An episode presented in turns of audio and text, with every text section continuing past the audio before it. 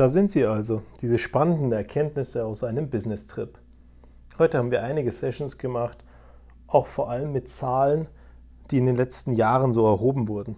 Eine Zahl, die mir im Kopf geblieben ist, sind eine Steigerungsrate von 252 Prozent im Vergleich zum Februar 2020, was die Meetings betrifft, in deren Anzahl. Und das ist doch faszinierend. Also wir haben eine Verzweieinhalbfachung der Meetings seit Februar vorletzten Jahres. Woher kommt das? Naja, klar, wenn wir uns nicht mehr am Kaffeeautomaten treffen, wenn wir uns nicht mehr einfach so zwischen Tür und Angel treffen, dann müssen wir eben für alles, das wir abstimmen wollen oder das wir auch so mal bilateral im Büro klären konnten, einfach einen Termin machen. Klar, dass dann die Termine in der Anzahl steigen. Nur tut es am Ende uns allen gut, wenn wir von morgens bis abends durchgetaktet sind, arbeiten wie die Verrückten und uns verrückt machen am Ende? Und ein Thema, das hier dann gefallen ist, ist FM andersrum. Ein Thema, das hier gefallen ist, ist FOMO, also FOMO, the fear of missing out, die Angst, etwas zu verpassen. Ich finde, das ist etwas sehr Spannendes und das wird mir sicherlich im Kopf bleiben. FOMO als Abkürzung und dieses Thema, das dahinter ist, dass wir auf viele Termine laufen, obwohl wir vielleicht gar nicht wissen, um was es in dem Termin geht, weil wir Angst haben, dass wir irgendwas verpassen.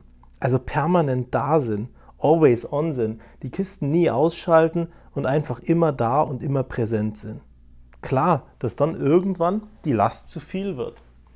Auch eine spannende Zahl, die dann kam, war, 53% der Leute würden heute ihr Well-Being, also ihr Wohlbefinden und ihre persönliche Gesundheit höher priorisieren als ihre Arbeit. Vor Corona war das ganz anders. Da war die Arbeit dann Nummer eins. Wir wollten alle, dass wir Leistung bringen, dass wir zeigen, was wir können und dass wir da sind und präsent sind. Heute haben wir gemerkt, dass gerade dieser, naja, dieses Ausgeglichensein, dieses Gleichgewicht zwischen der Arbeit und dem Wohlbefinden und dem Wohlsein auch nötig ist. Diese Mental Health Tage, wo man sich vielleicht dann krank melden muss, weil es im Kopf einfach nicht mehr geht, weil wir erkennen, dass auch körperliche Belastung das eine ist, aber auf der anderen Seite ganz entscheidend eben die geistige Belastung. Und wenn der Kopf nicht mehr kann und wenn Quark im Kopf ist, dann wird es am Ende dazu führen, dass wir uns rausnehmen müssen. Und ich glaube, das ist auch was, was wir alle gelernt haben mit Corona, dass wir was brauchen, wo wir uns ausgleichen können. Dass eben genau die Situationen fehlen. Und die meisten von uns wollen zurück ins Büro, weil sie mehr Kontakt zu den Personen haben wollen, zu den Arbeitskollegen, die auch ihre Freunde sind. Teilweise zumindest. Ich meine, klar, du wirst am Ende nicht mit jedem befreundet sein im Büro und bitte am Ende auch das ganz kritisch sehen. Ist mein Arbeitskollege wirklich mein Freund? Da gibt es wahrscheinlich eine Handvoll. Aber auch das bleibt ja mit der Grund, warum wir die Jobs nicht verlassen. Da haben wir dieses Dreieck, das normalerweise immer gepredigt wird. Das eine ist die Tätigkeit, die du hast. Das andere ist das Geld, das du bezahlt bekommst. Und das dritte ist eben die Menschen, die dort sind, die du nicht hängen lassen möchtest und für die du weiter bleibst und in deinem Job bleibst, obwohl er vielleicht gar nicht passt. Das ist übrigens mit der größte Grund, warum du nicht aus deinem Job gehst, weil die Leute eben passen. Ein Daniel Pink prägt das Ganze anders. Er sagt, die drei Dinge, dass die Leute motiviert bleiben, sind folgende drei. Autonomie, Meisterschaft oder Meisterei und Bestimmung. Autonomie, da geht es darum, ob du die richtigen Tools hast, die richtigen Rahmenbedingungen und die Möglichkeiten, dass du deine Arbeit eigenständig kannst, eigenständig entscheiden kannst und Dinge voranbringen kannst. Bist du abhängig von anderen? Bist du abhängig auf der Weisungsbefugnis von deinem Chef? Bist du in der Lage, Dinge in der Eigenverantwortung durchzusteuern und zu machen und zu erledigen? Wenn du das kannst und wenn du das darfst, dann hast du mehr Lust, in diesem Job zu bleiben. Und dann wirst du auch entsprechend motivierter sein. Meisterschaft oder den Meisterei oder den Meistergrad zu erreichen, ist das andere Ding.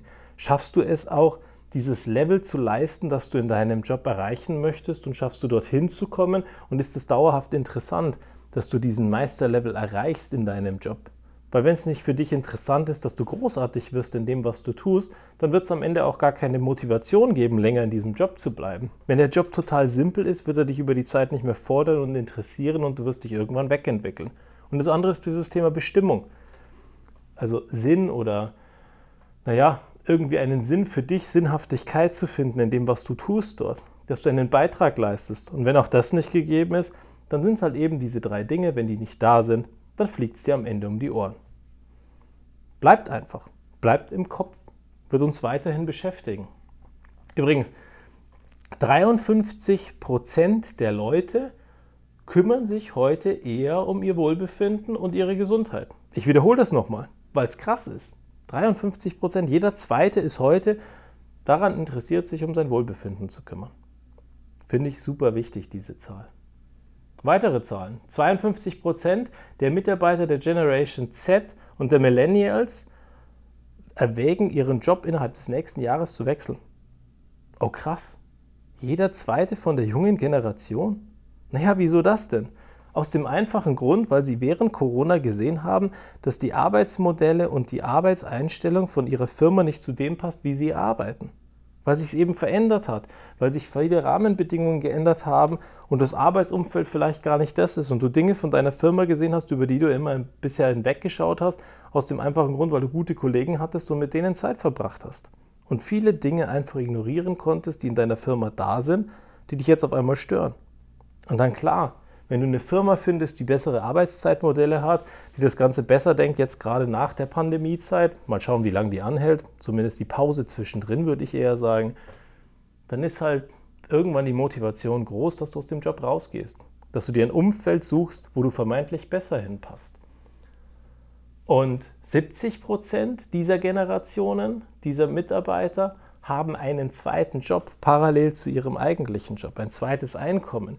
Sei es jetzt, weil sie irgendwo Influencer sind, weil sie eine Webseite haben, weil sie irgendwelche Dinge verkaufen, produzieren auf Etsy, Schulungen anbieten, Kleinigkeiten verkaufen oder was auch immer. 70 Prozent. Und wir sprechen von keiner Statistik, die jetzt auf, Engl äh, auf Amerika bezogen ist, sondern wir sprechen von Statistiken, die auf die ganze Welt bezogen sind. In 32 Ländern. Und das ist schon spannend. Warum haben diese Leute zweite Jobs? Meine Motivation für einen zweiten Job war und ist immer, ich finde es toll, wenn ich die Möglichkeit habe, wenn es irgendwo mal nicht weitergeht, mich auf die andere Baustelle zu konzentrieren und zu sagen, ich stürze mich dort jetzt in die Arbeit. Und alles, was ich dort bewältige, führt am Ende dazu, dass ich wieder den Kopf frei habe, im anderen Job wieder leistungsfähig zu sein. Das heißt, am Ende sorgen zwei Jobs, die beide gefühlt ein Hobby sind, aber trotzdem meine Tätigkeit, aber auch meine Berufung, dazu, dass ich leistungsfähig bin und das auf Dauer, weil ich eben zwischen den Themen hin und her springen kann. Und so ist es doch wunderschön, wenn wir genau so ein Umfeld schaffen. Wenn du ein Hobby hast, in dem du noch Geld verdienen kannst, macht das Hobby deutlich mehr Spaß. Und wenn du ein Hobby hast, wo du dich einfach nur ausgleichen und auspowern kannst und mit den richtigen Leuten am Start bist, dann ist es auch ganz sinnvoll. Also wie ist dein Umfeld?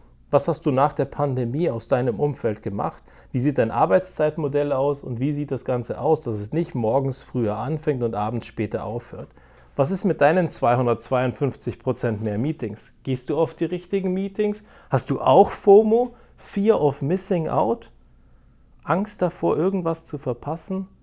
Weißt du überhaupt, warum du auf die Meetings gehst? Und wie sieht dein Modell heute, morgen und in der nächsten Woche aus, wie du deinen Arbeitsalltag gestalten möchtest, dass du zur richtigen Zeit am richtigen Ort bist und die richtigen Dinge machst? Gibt es bei dir einen meetingfreien Tag? Gibt es irgendwelche Regeln dafür, dass wie ihr euch in einem Team abstimmt, wie ihr miteinander arbeitet, dass das Ganze besser funktioniert? Habt ihr irgendwas daraus gelernt? Hast du mal die anderen gefragt, wie es denen gegangen ist? Einfach mal das Gespräch gesucht, zum Telefonhörer geschnappt oder gegriffen, besser gesagt, oder im nächsten Teammeeting einfach mal gesagt, Mensch Leute, lasst uns doch mal ein Lessons Learned oder eine, eine Runde machen, wo wir uns einfach darüber austauschen, wie geht es euch jetzt so in dieser hybriden Arbeitswelt, wo wir auch wieder ein bisschen im Büro sind, wo wir Meetings remote machen, von irgendwo unterwegs, von zu Hause aus, über Teams und sonstige Möglichkeiten. Was lernen wir daraus? Was machen wir besser?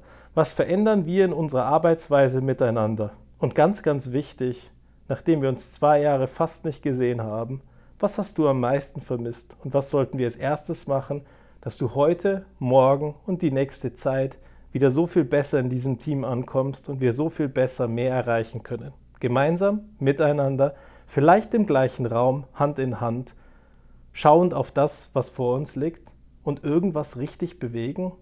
Ich würde mir wünschen, dass wir darüber uns ein bisschen mehr Gedanken machen an diesem heutigen Tag. In diesem Sinne, bis zum nächsten Mal.